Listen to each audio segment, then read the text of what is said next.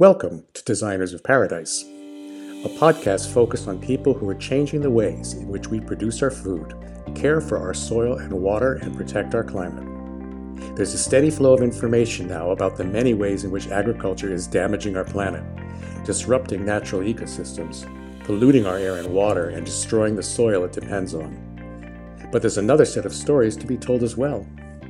These are the stories of the people dedicating their time and brilliance to reversing the impacts of our industrial food systems. From farmers and consumers to innovators and entrepreneurs, city planners and funders, an entire ecosystem of changemakers is on the rise.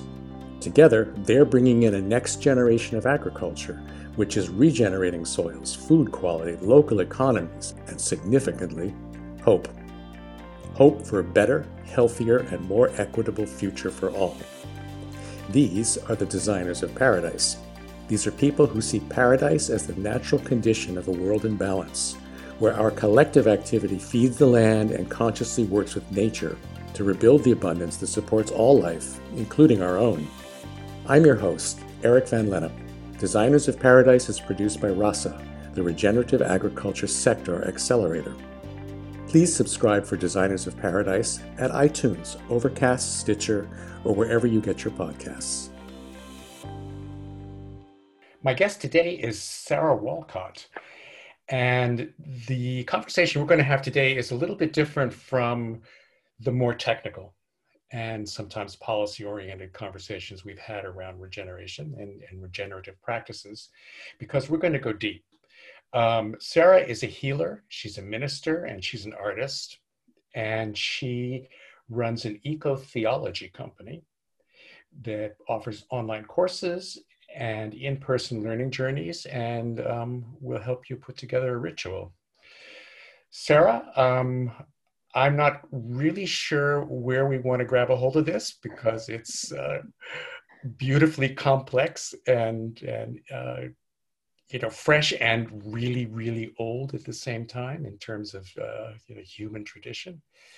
But let's jump in and explore. Mm. Yes, thank you, Eric. I'm so excited to be having this conversation with you.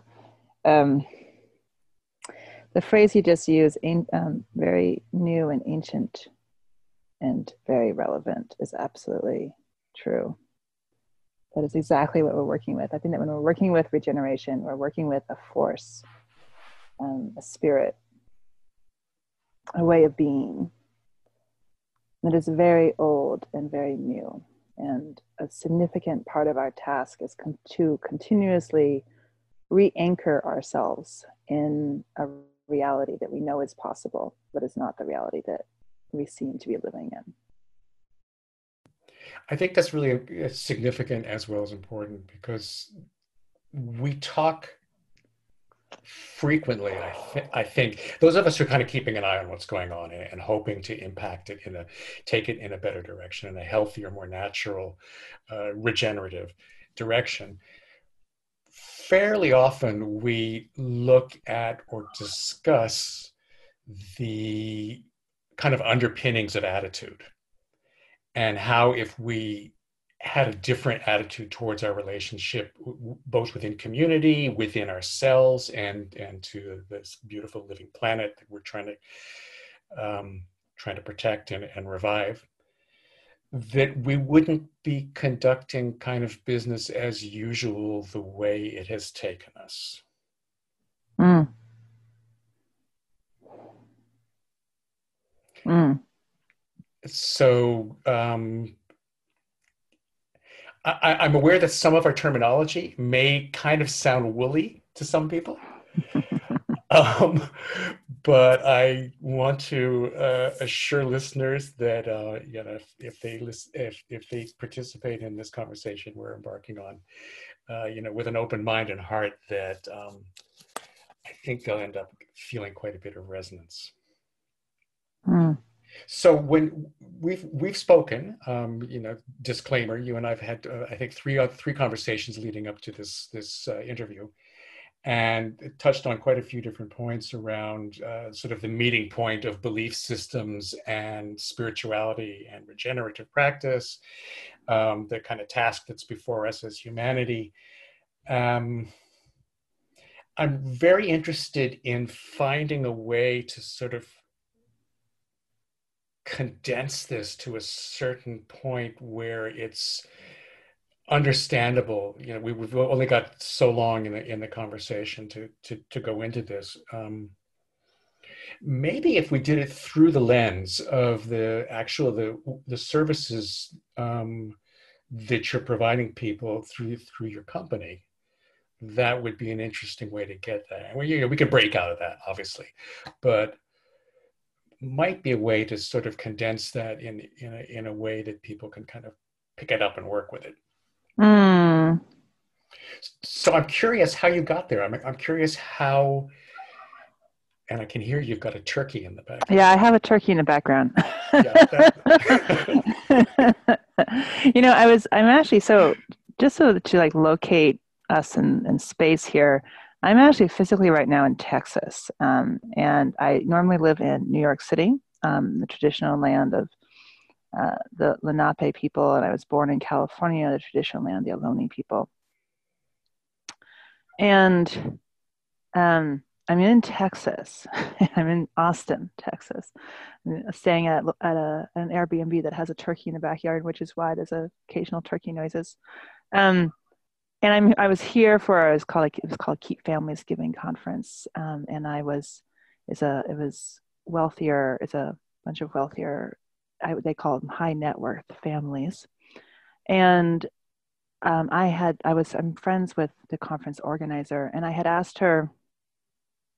She wanted me to come and speak, and she just wanted me to speak. She didn't actually have a particular thing she wanted me to speak on, which I get that fairly often, actually. Um, and and I said, well, we could talk about, you know, women and wealth and legacy and our connection to land and women's wisdom. And she's like, oh, that sounds great. And I, then I said, well, do you have any connection with indigenous peoples? Have you ever worked with indigenous peoples? And this is like, you know, this is Texas. and, and she's like, no, but I, I, I think it's super important. And, and I really want to and I said, okay, well, let me see what I can do. If I can, I can see that I can connect you with some Indigenous people, but I, I want you to, I want your assurance that that's going to be a long term. You, are willing to embark into a relationship, not just sort of helping, helping someone, not just sort of having come someone come and speak for a one-off talk or something. Right. And she said, yes, absolutely. It's, it's about the relationship. And um, so I and I and I reached into my network and it took a little bit because I'm not from I'm like Texas isn't part of my my world a lot of the time. And I brought these wonderful, wonderful women in. Yolanda Bluehorse, um, she's up. She's actually she's actually Lakota, but she lives in Houston. And a friend of mine, Marianne Thompson Frank, um, and her both of them brought their husbands with them and and we sort of just had this extraordinary conversation. And and we talked about uh, what is philanthropy? What does it mean to be giving? Philanthropy of course means humanity.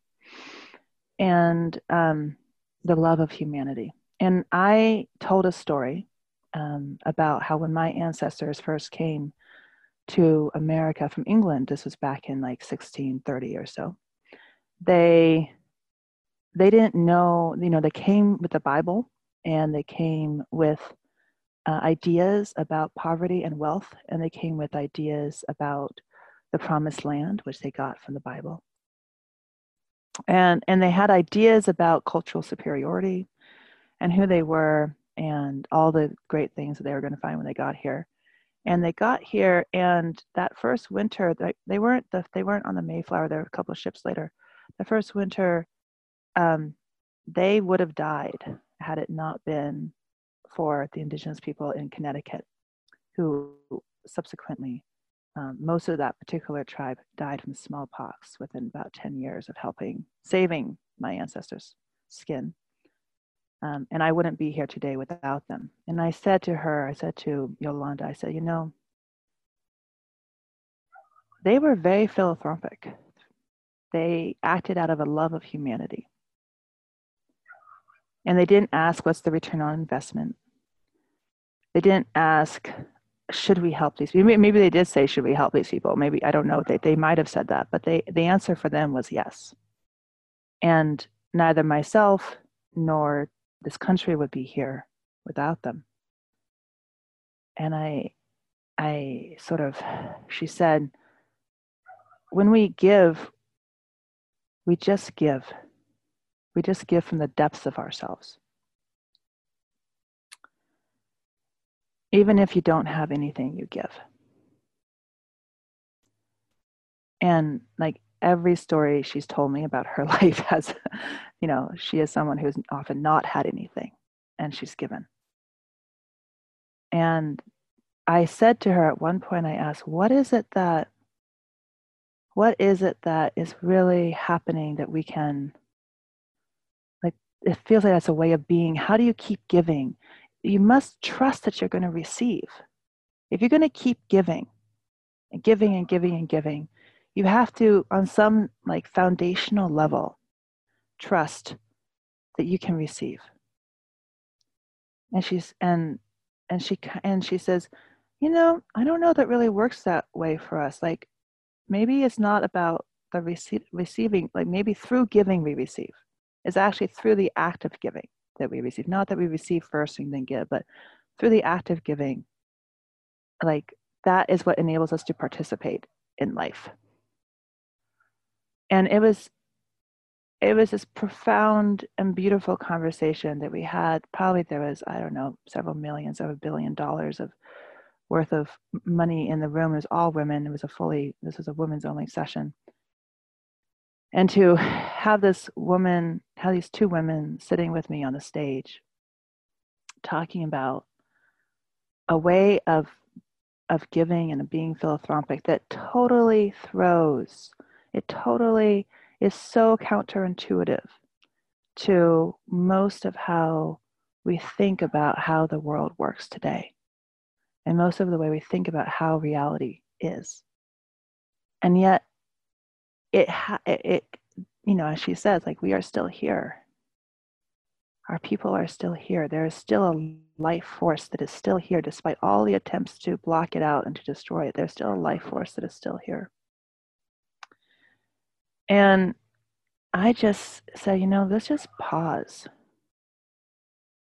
And so I paused the conversation that she and I were having on the stage and that our friend Marianne was having.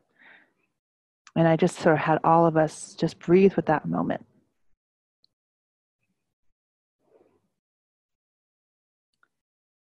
And subsequently, I had a lot of people come up to me and they thanked me for bringing these women and for introducing them to indigenous people and and for you know i don't i don't i'm not someone i will never say oh let's go listen to indigenous women with indigenous wisdom especially without also saying that we need to look at the hardcore like economic political social realities and we need to look based seriously at what is colonization and how we need to decolonize because there's a tendency to um, put indigenous people on pedestals which is ridiculous.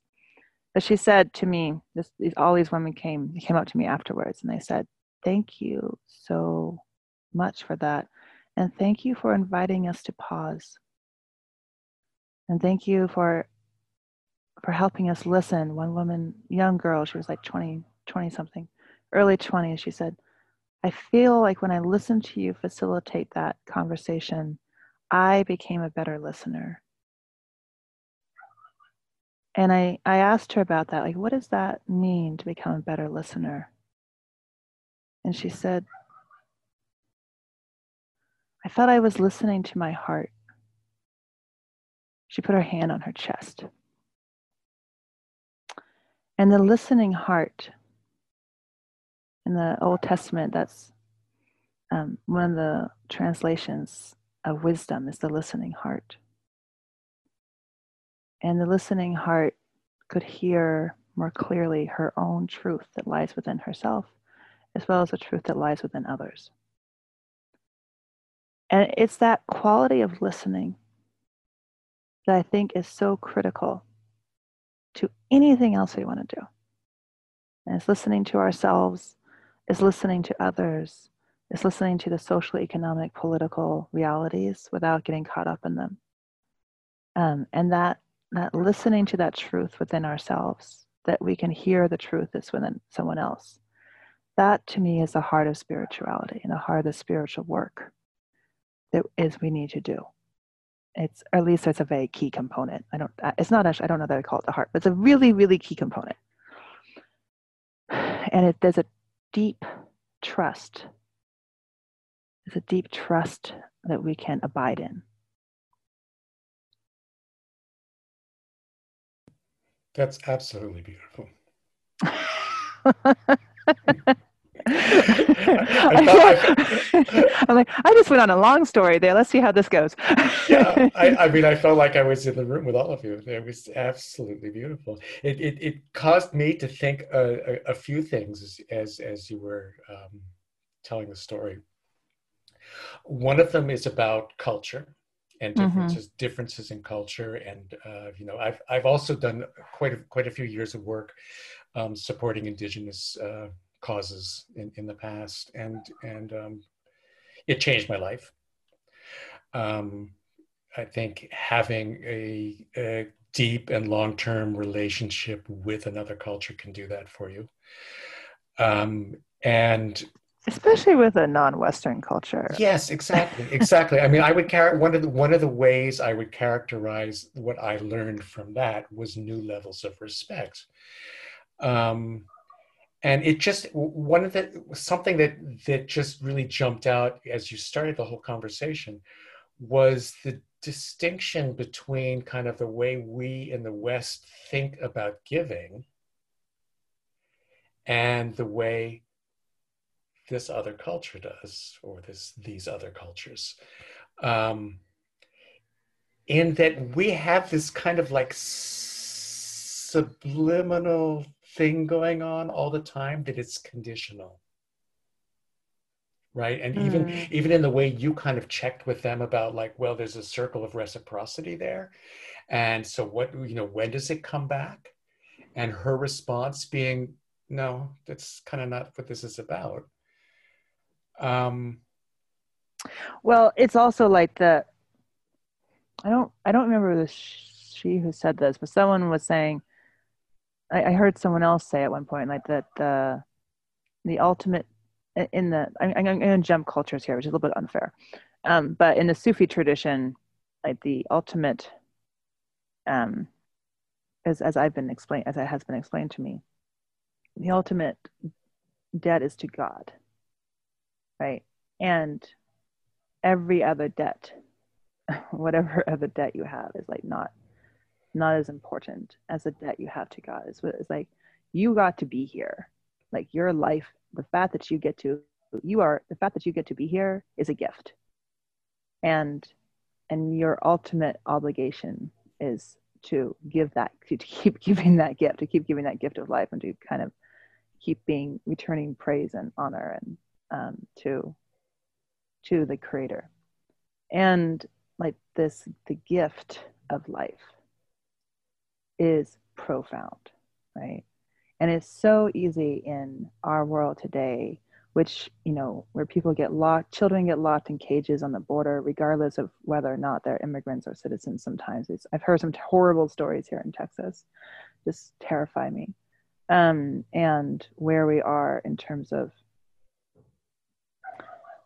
um the you know like people just life being in some human life and non-human life being so expendable in so many ways it's easy to forget what a gift life is. And we have to kind of keep returning to that. Yeah. Uh, and we have like like it is so easy and i say this as someone who you know sometimes i make money and sometimes i don't right? Like i go in and out. It's so easy to mark our value by something other than who than our true value our true nature which is you know who we are and where we come from and where we're going and the depth of who we are and the and the, the, extent to which we are spiritual beings on a physical journey.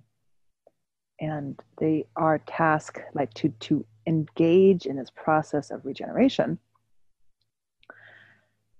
is a deep i see it as a it's like trying all these different groups is trying to come to a um, to reclaim and become a part of again the sort of life force that enables life to continue.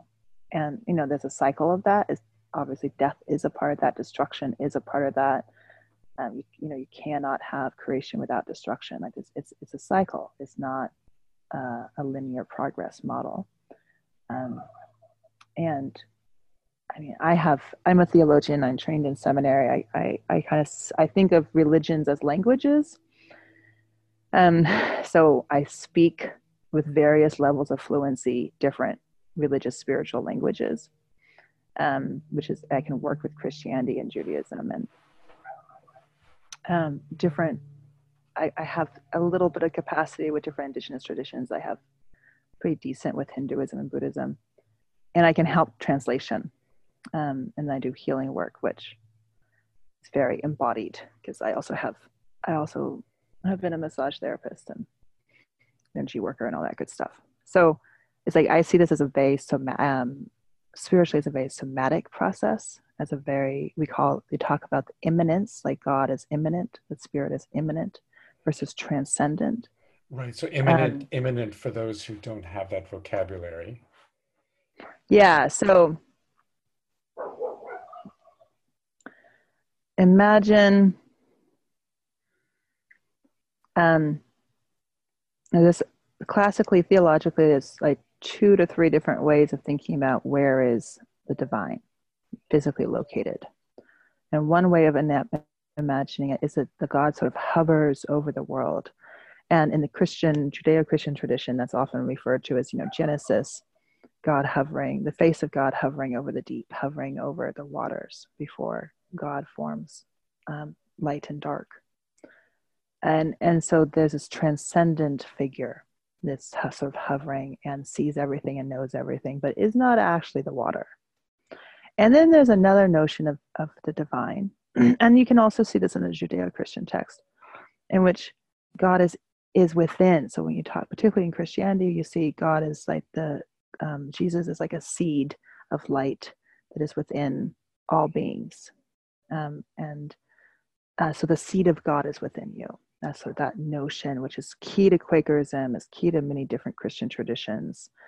Um, that within each person there is a seed of the divine and so the god is with is is inside of you uh, god is part of your cells and every every part of you is sacred and every every tree every animal and then you can extend that and the different traditions will have different opinions about this to what extent is god like within a human body is within an animal within a plant within all living beings or is it all is god also inside of mountains and inanimate objects and stones Like people have different opinions about that. There's different theological approaches to that. Um, and so it's transcendent or immanent, above or within. And then there's some people who will say it's both. God is both, or the divine, the sacred is both transcends and is within. But There's both some part of God that is not in this world, that is not in the material world, and is it above, beyond the material world, and then there is a part of the divine, which is within all beings. So those are your sort of classic ways of thinking about how you're going to relate to spirit. I tend to be the latter. I tend to be the God is both.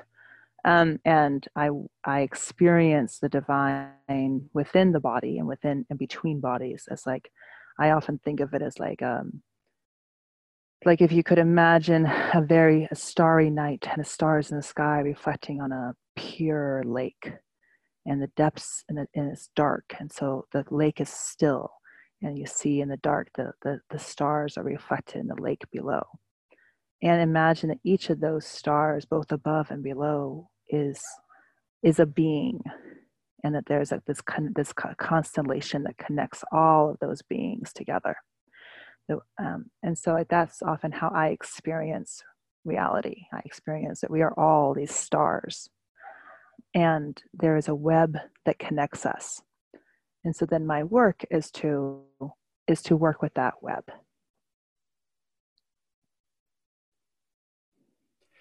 and how do you bring that to the consciousness driving regenerative activity? Or how might we do so?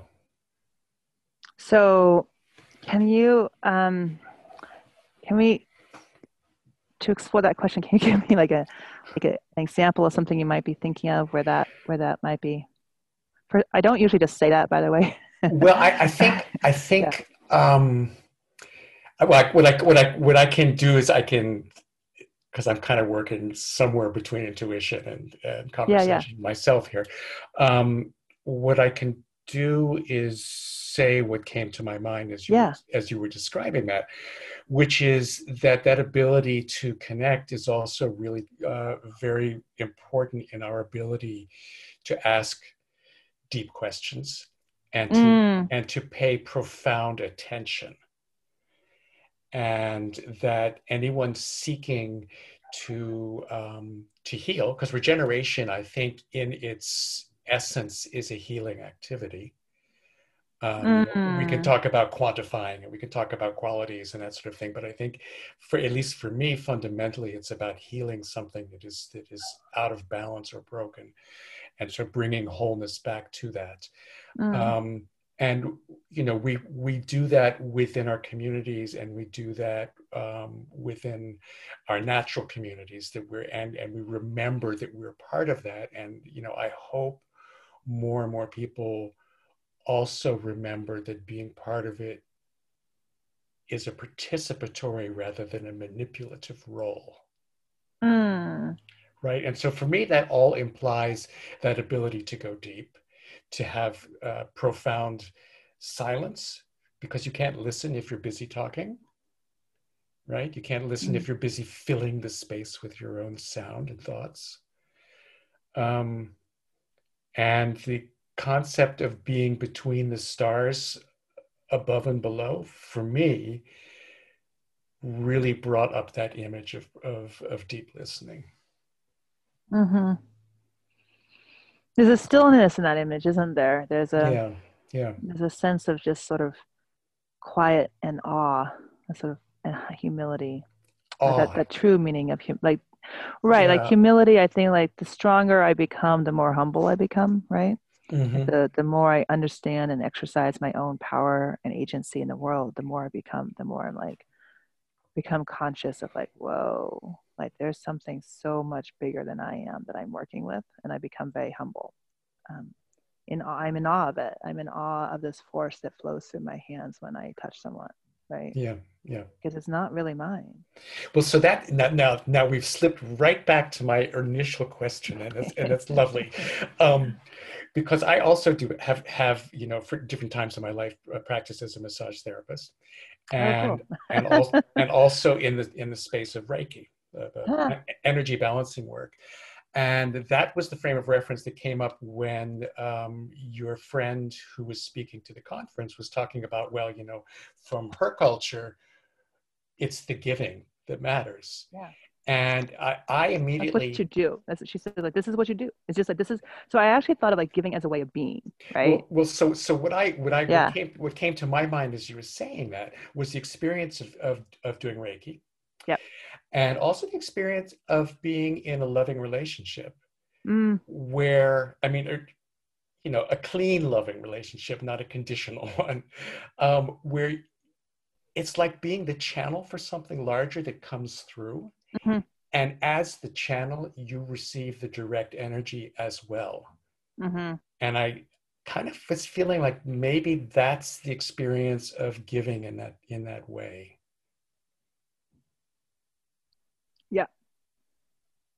Um, yeah, so sorry, two things come up when you say that. One is it's it's actually kind of funny because I, I more and more I, I find myself talking about the healing work that I do.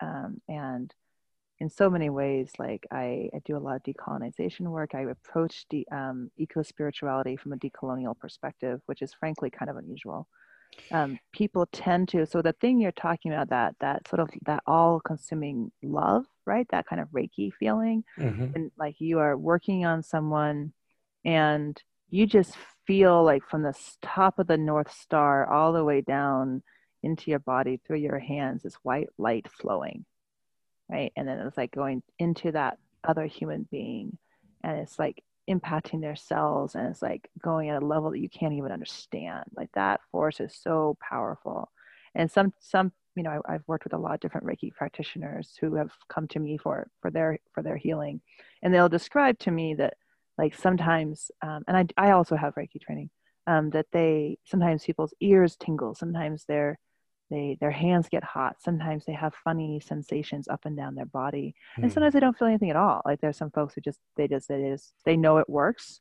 mm-hmm. and they feel nothing. They just is like eh, they're just standing there, nothing's happening. Um, so from the practitioner perspective like you can have all sorts of different sensations and you can kind of go into a bliss state and sometimes and that can be true with all sorts of different healing modalities you can kind of enter the state of just ananda like this like wow everything is just really beautiful and it's like and i can get to that state when i'm leading workshops or when i'm doing healing work or I'm teaching, it's like I can get to that state pretty easily, actually. And it's like it doesn't kind of matter what happens because everything's good. Everything's good all the time. And and so that that's one and that is such that is so important to like anchor ourselves in that and to be in that, I think, as much as possible. And then we have to also kind of be on the like actually it's not good. Yeah yeah like i was, going to say we can't forget all like, the things we're trying to fix. Exactly you can't, you can't you can't like just staying in that like high space is so so critical. And it's just i think coming back there and finding ways to dwell there and finding ways to anchor there and and finding ways to really stay there.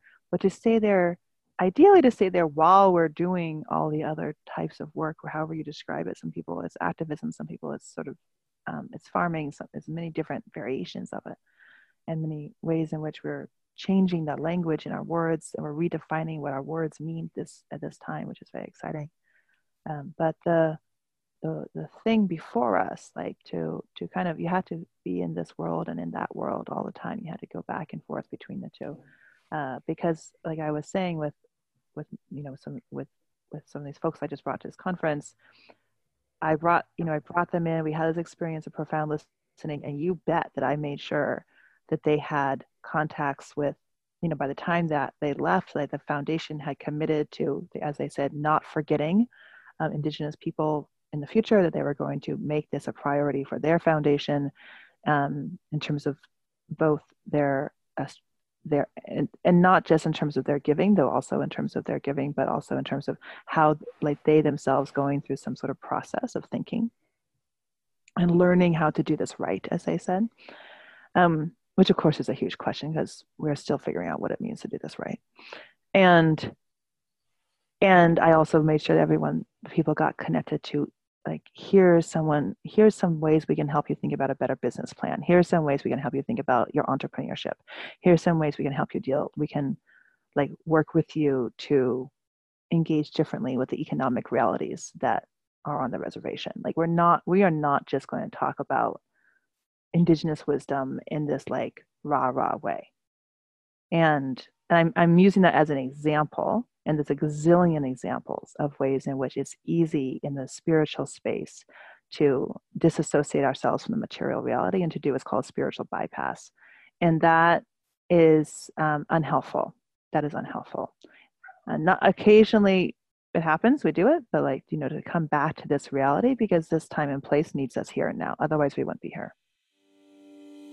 We're going to take a break now. So stay tuned. We'll be right back. Designers of Paradise is made possible in part by Mind and Media. Over the last quarter century, the writers, producers, storytellers, and media specialists at Mind and Media have spearheaded a multitude of engaging and complex communication campaigns. Mind and Media is a proud supporter of the work being done by the wonderful and passionate people of Rasa, who are engaged in the creation of a regenerative future for generations to come. Find out more about Mind and Media at mindandmedia.com. That's M I N D A N D M E D I A.com. And now, back to Designers of Paradise and host Eric Van Lenne. Welcome back to Designers of Paradise. We're speaking with Sarah Walcott, healer, minister, artist, and eco theologian. When when our group uh, that I was working with, uh, I don't know, maybe 15 years ago uh, in Ireland, uh, first started producing um, conferences and workshops, writing and you know, doing different pieces of communication and gathering around the topic of climate change. Um, I remember at that time that, for me, the driving question wasn't technical. And most of these conversations were technical. You know, they, they were either having to do with, uh, you know, threshold, temperature thresholds, or carbon storage or alternative energy and that sort of thing. And I kept saying, no, no, no. What's really that's all really important but those are details and and what is actually i think the more the more important question for us to address at this time is not what do we need to do to survive climate change it's who do we need to become mm-hmm. and that's i think it's a question that does not get enough space people don't know how to ask it yeah, I mean, possibly so. And also, we get flipped into our, our sort of like, you know, uh, fight or flight mode because of of um, you know the intensity of the topic. Yeah, uh, this there's so much in this. There's so much in this like doing being conversation that's just so. Uh, it's such a huge conversation. um, it because it's something I see people like really kind of struggling with actually a lot right now. Um, because the way that we have created doing in our society is not particularly helpful.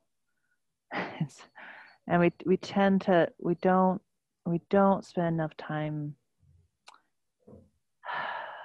I mean, so I really I struggle with a lot of my friends and I'm sure and a lot of your friends, you know, are very involved with language around like um, this is a climate emergency, right? and we are at the edge of extinction and all, all this urgency and we're trying we're doing that because uh, people are using that narrative because the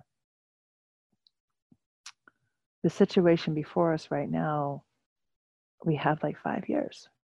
Like right? Like people say 10 years but really like i think five might be closer. I think so.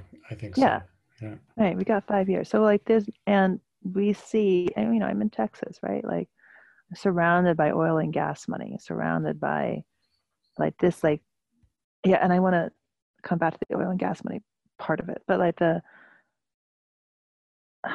it's, you know, you look here, I look around me and I just see you can't go anywhere without a car.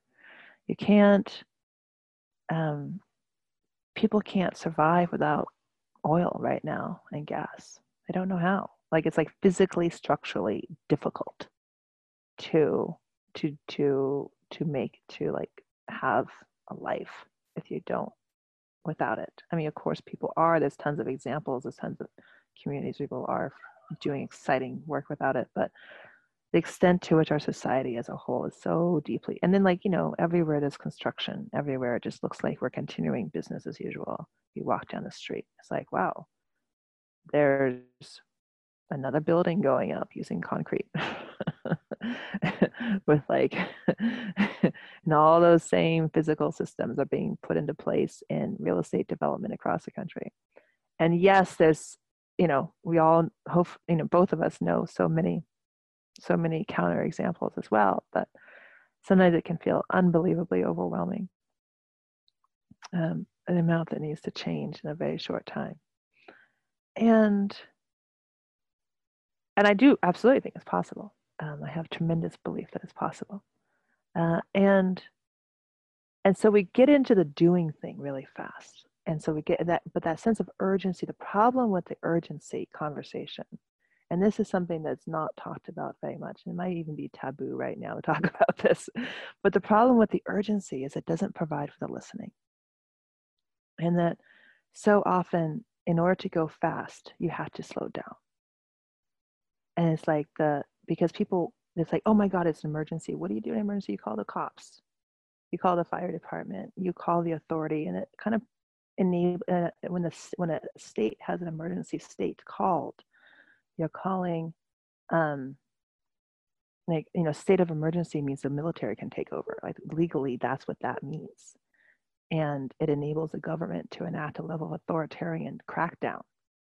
Um, and i've seen this happen. I was in quito in ecuador when um, when they called a state of emergency because of the protests around the, the gas hike uh, this past fall and i saw the whole country kind of uh, massive massive civil protests leading the entire country to grind to a standstill. It was amazing what could happen when the people decided they just didn't want to participate in the system anymore. Everything shut down like this. Um, but the government's response was to call a state of emergency. So it's like, and to simply say, oh, we're going to call people's emergencies also kind of like, what does that mean? Um, but like, what I'm trying to get to is that in, in states of, it's very easy when people feel really a sense, strong sense of urgency that they just do what they've always done and they do it faster and they, and they put more money into solutions that aren't actually regenerative. Um, and they put, and are just actually going to continue to perpetuate an exploitive economic system. Instead of saying, who do we need to be that's different? Who do we need to become?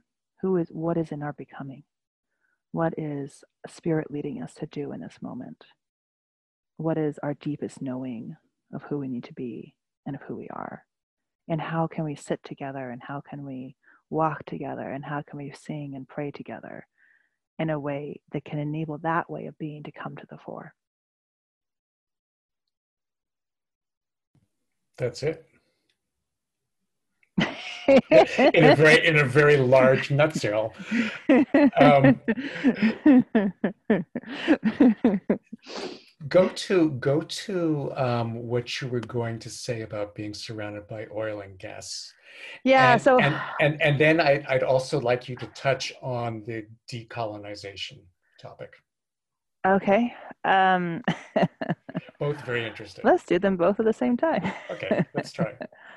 Um so i i was i do a lot of i, I talk about remembering a lot um, you were you were talking about remembering early on in this conversation.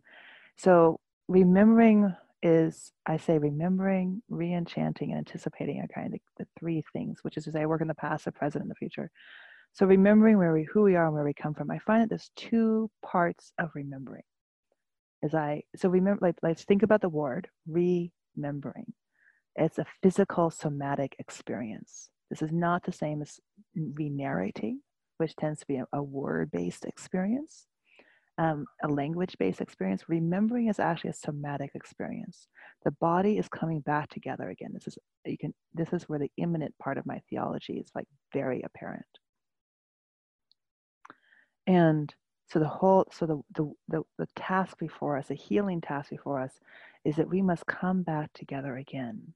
That which has been dismembered needs to become remembered in the cultural, spiritual, and physical experience of our reality. So that our, we know our reality differently. That is that is the ultimate. That is a, there's a deep remembering. Now that to do that, there's two things that are necessary. One, it has to, or there's two parts of that. So one is like what we might think of as like our connection to the whole, our connection to oneness. Um, I think of this as sort of the big, the, the kind of basic, every spiritual teaching from Christianity to you know every variation of Catholic of Christianity has something in it, some piece in it. Every religious tradition I've ever encountered has some beautiful dynamic in it that helps us remember. And it might be communion, right? Jesus says, "Eat this bread, drink this wine." This is this is this bread is my body. That is a physical statement. This wine is my blood. This is an immanent theology do this in remembrance of me. Communion in the Christian tradition is an act of remembering our connection to earth, to food, to water, to wine, our, our human capacity to turn water into wine, and of the div- divine love, Jesus' love for all, all people. Do this in remembrance of me. In Islam, you have the prayers five times a day. You know, you and God's Allah says, do this because you humans are are forgetful people. You have to remember me five times a day. You have to pray five times a day to remember who you are, to remember how much I love you. right? Like the, the that beautiful call to prayer in Islam that that that calls out from the mosques. And when you're in an Islamic country, you can just hear those calls of prayers echoing throughout the whole city and echoing throughout the countryside. And it's this very, very beautiful thing. Occasionally, when I was living in Indonesia, I occasionally found it annoying, but mostly beautiful.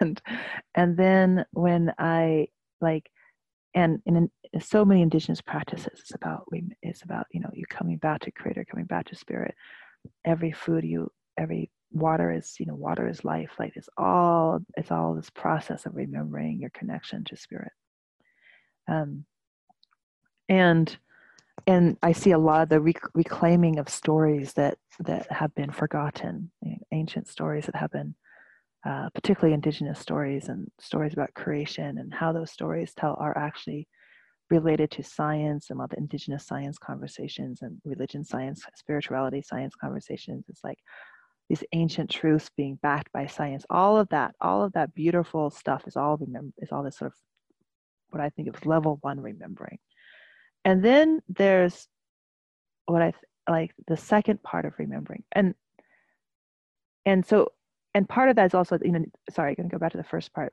of remembering because you have to include like our understanding of the universe. And and this is where i can kind of get to oil as well. So we can actually imagine um, some of my geology friends here in texas helped me remember something about oil that i had totally forgotten. The extent to which you know oil is just compressed matter. And that what's so amazing about our planet is that everything gets buried. It's this amazing, amazing phenomena where we just get buried and buried. Every every geological era is buried, and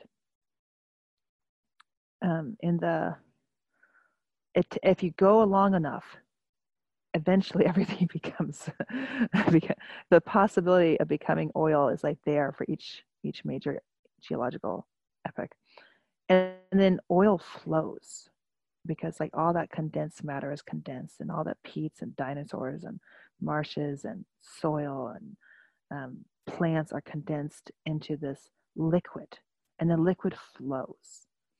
And which I also i think to be just so miraculous that that can happen at all. And the liquid flows and it pools and then eventually over time because not only does our planet bury everything but everything also erupts and everything also comes to the surface again, in part because of plate tectonics. And so things go up again. And um, and so we, there used to be here in Texas oil springs, and entire ecosystems were formed around oil springs. And it's such, it's kind of like a miracle for me as someone who's been a you know anti-oil all my life to remember like, oh. like oil springs from like they used like isn't necessarily oil spills used to be kind of like coming out of the ground as springs and it was kind of a great thing and whole ecosystems developed around it and then humans be, exploited it particularly white men exploited it so like oil is part of the beauty of our world right it is part of this incredible beauty of the miracle of our world. So even remembering and re-enchanting what oil is and where it comes from, what it as a, as a as a substance, what it is. So all that's a positive, kind of easy, beautiful part of remembering, and I think that's the most important part. The second part of remembering is remembering the dismembering. How did we come to this mess that we are in? The deep theological way of describing this, and, and this is a Christian theological terminology I'm using right now, is theodicy. And theodicy means the study of why is there evil in the world. So in the Christian framework, which is where this term comes from, if God sent his son to save the world, then why is it that the world is still messed up? And why is it that there's still violence? Why do children, babies still die? Why is there still genocide?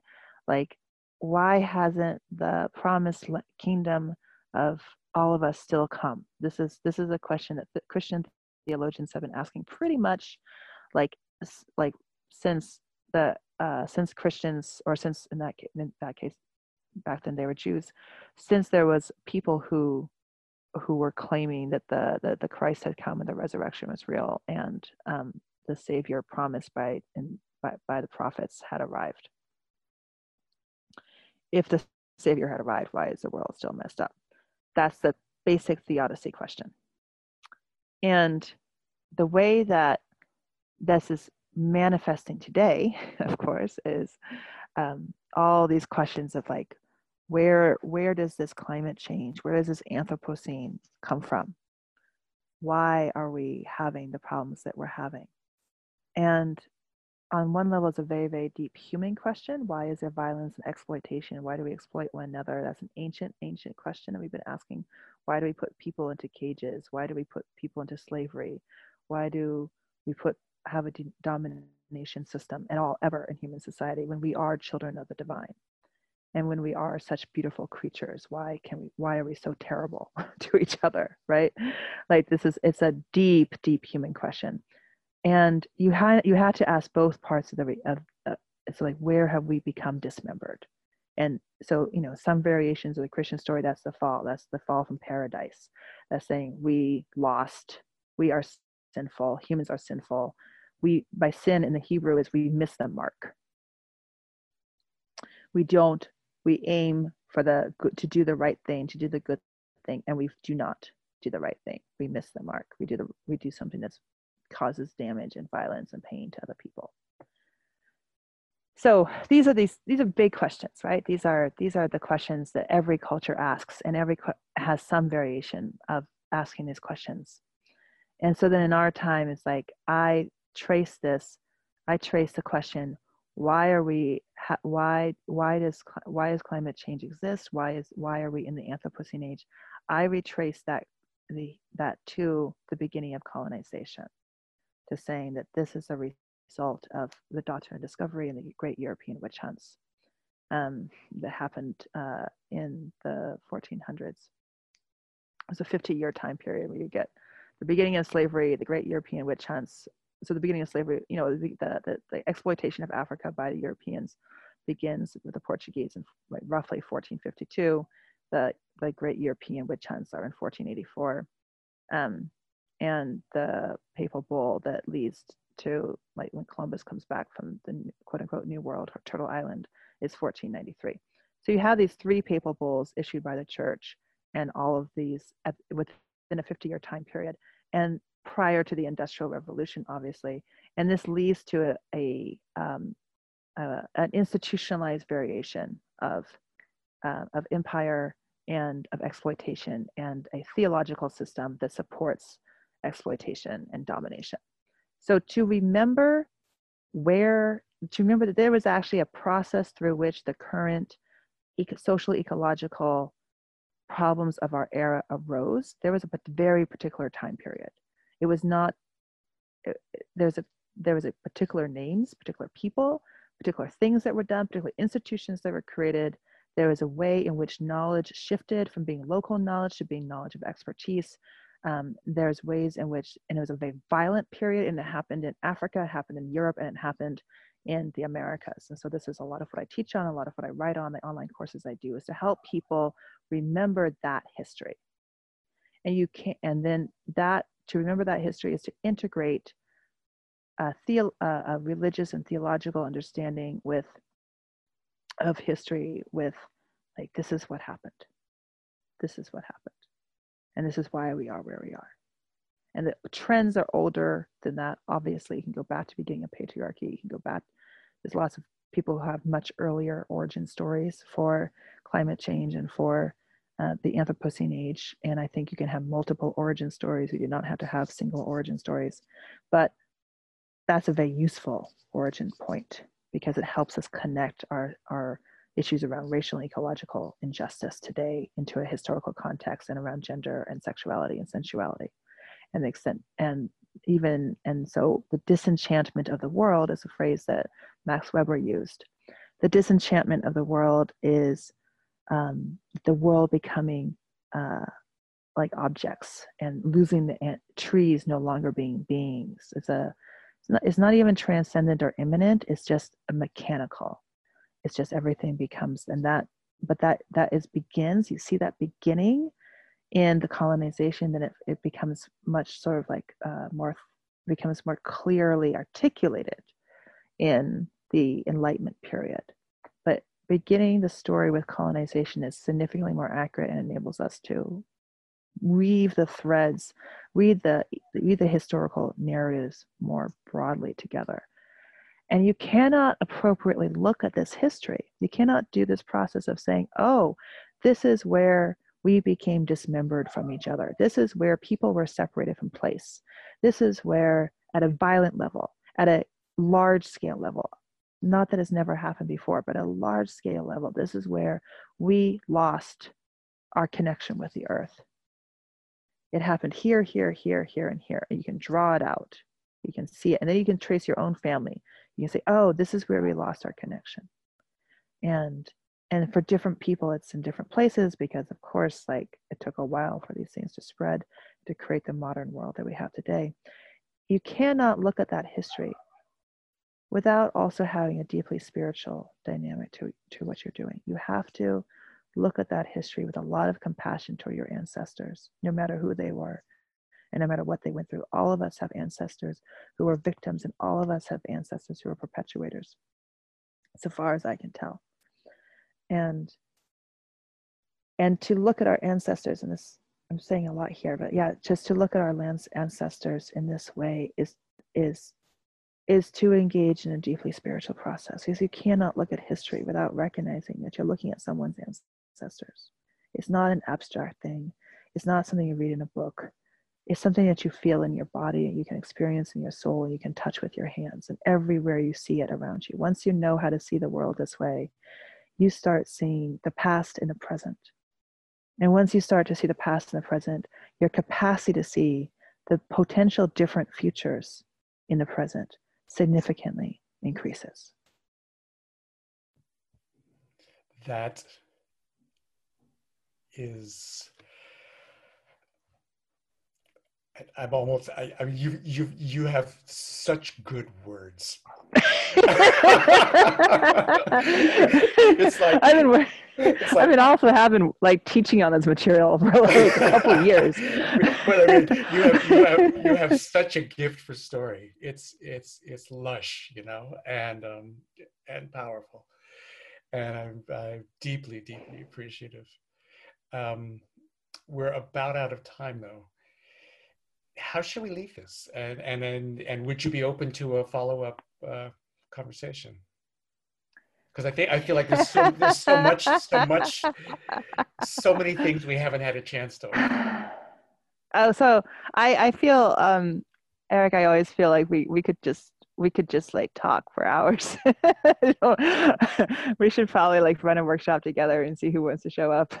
that would be fun.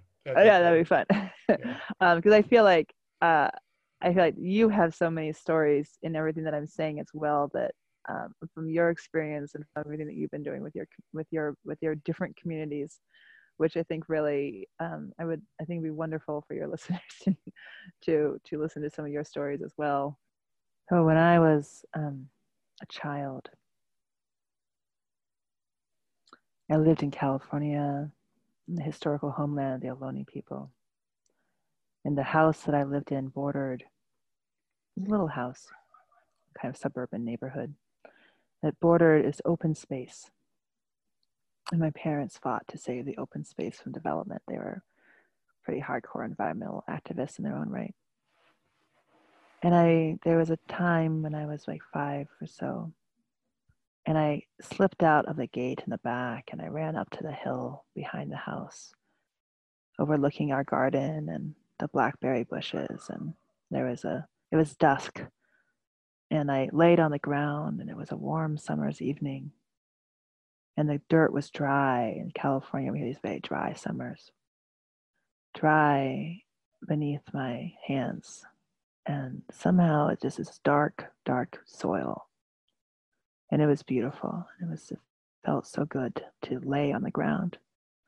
And above me, the moon. The moon was high above me. And there was an owl that passed by the way owls do, quietly, huge, dark shadows And I felt so held in that time between day and night, between the wilds of our imagination and the reality of the earth on the ground, between the house, which was not always a healthy home. Things did not always go the way I wish they had gone. My parents were not always able to be the parents I wanted them to be or that they wanted to be. And sometimes it was very painful. And the bigness of the city and the glittering lights beyond the hills. But in that moment, I felt this deep cosmic, I could now call it a cosmic love. I just, at that, I didn't use the word cosmic, it just felt like love that was somewhere between the stars and the moon and the earth and me. And my experience of that love was so feminine. It was like this. I didn't actually experience it as a mother energy. I just, ex- but I think most people do. I just experience it as feminine. I do think God is gender neutral. I don't think God is either. I like gender fluid notions of God. Maybe God is trans. But um for me that experience was feminine and and I devoted myself. I said, I will I just want I just felt this question. It was a wordless question. And my answer was yes. Like, I just want to serve you. And I, it was such a, it was such a sense of devotion, of dedication, of love. And I believe that I have met many, many people who've had moments like that. Maybe it was a clear sense of dedication. Maybe it was a, just a passing moment of being held. Maybe it was the rain, knowing that they weren't saving the planet, the planet was saving them. Maybe, maybe it was just that moment in meditation when you know you are part of everything and that nothing matters. Or maybe it's all nothing, or, and we don't know if we're going to make it. We don't know. We don't know if we're going to make it. And on some level, what matters much more than whether or not humans make it through the next, through this impasse, to this question of whether or not we can both remember and re enchant ourselves at the same time. What matters so much more is, you know, how loving can we be? The, you know, like how how much can we be who we want to be? who we're called to be, who we're asked to be. And of course, to be loving is to be just. Right? It's not not love as in spiritual bypassing. And can we dwell in love? And can we give and, and also can we receive? Can we receive the love that's being given to us every day? And can we help the earth receive? And can we ourselves be part of that cycle of regeneration? and one of my one of my teachers in this path has become I have many teachers. One has become Clarissa Pinkola Estes in her book Women Who Run with the Wolves. And I think she's actually significantly better with words than I am. And she describes this the what I experienced. She describes the, the, it as the wild woman. There's a force, she says, I'm reading from her book, this force engenders every important facet. Here on earth, she is named many names, not only in order to peer into the myriad aspects of her nature, but also to hold her. Because in the beginning of retrieving our relationship with her, she can turn to smoke in an instant. By naming her, we create for her a territory of thought and feeling within us.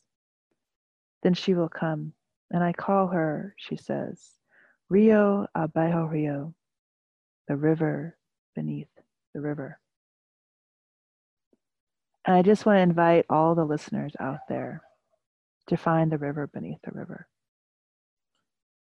I invite you to let that river flow through all of your work. If you're working in policy, if you're working in economics, if you're working in livelihoods, if you did not get that grant you wanted to get, if the person did not do what they said they were going to do, they have not returned your phone call, all of those infuriating moments, the man you married is not the man you wanted him to be.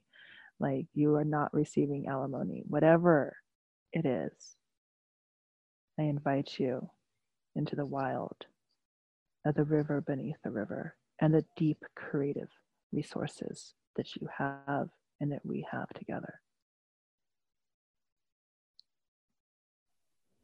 Thank you. And I kind of feel like I need to thank the turkey.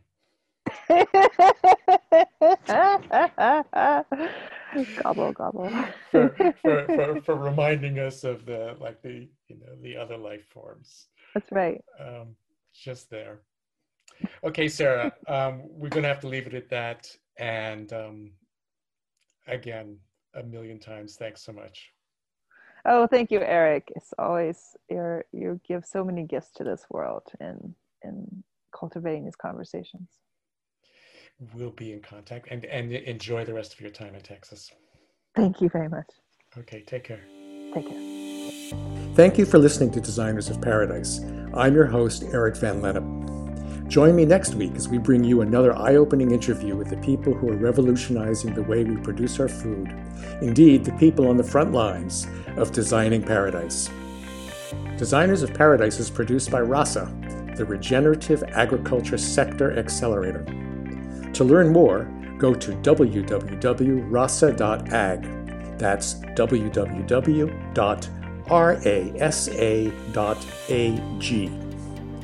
If you have any ideas you'd like to suggest, such as folks we should be talking to or a specific topic we should cover, hit me up with your ideas on Twitter at Greenheart. That's G R E E N underscore H E A R T, Greenheart. We'll see you next week.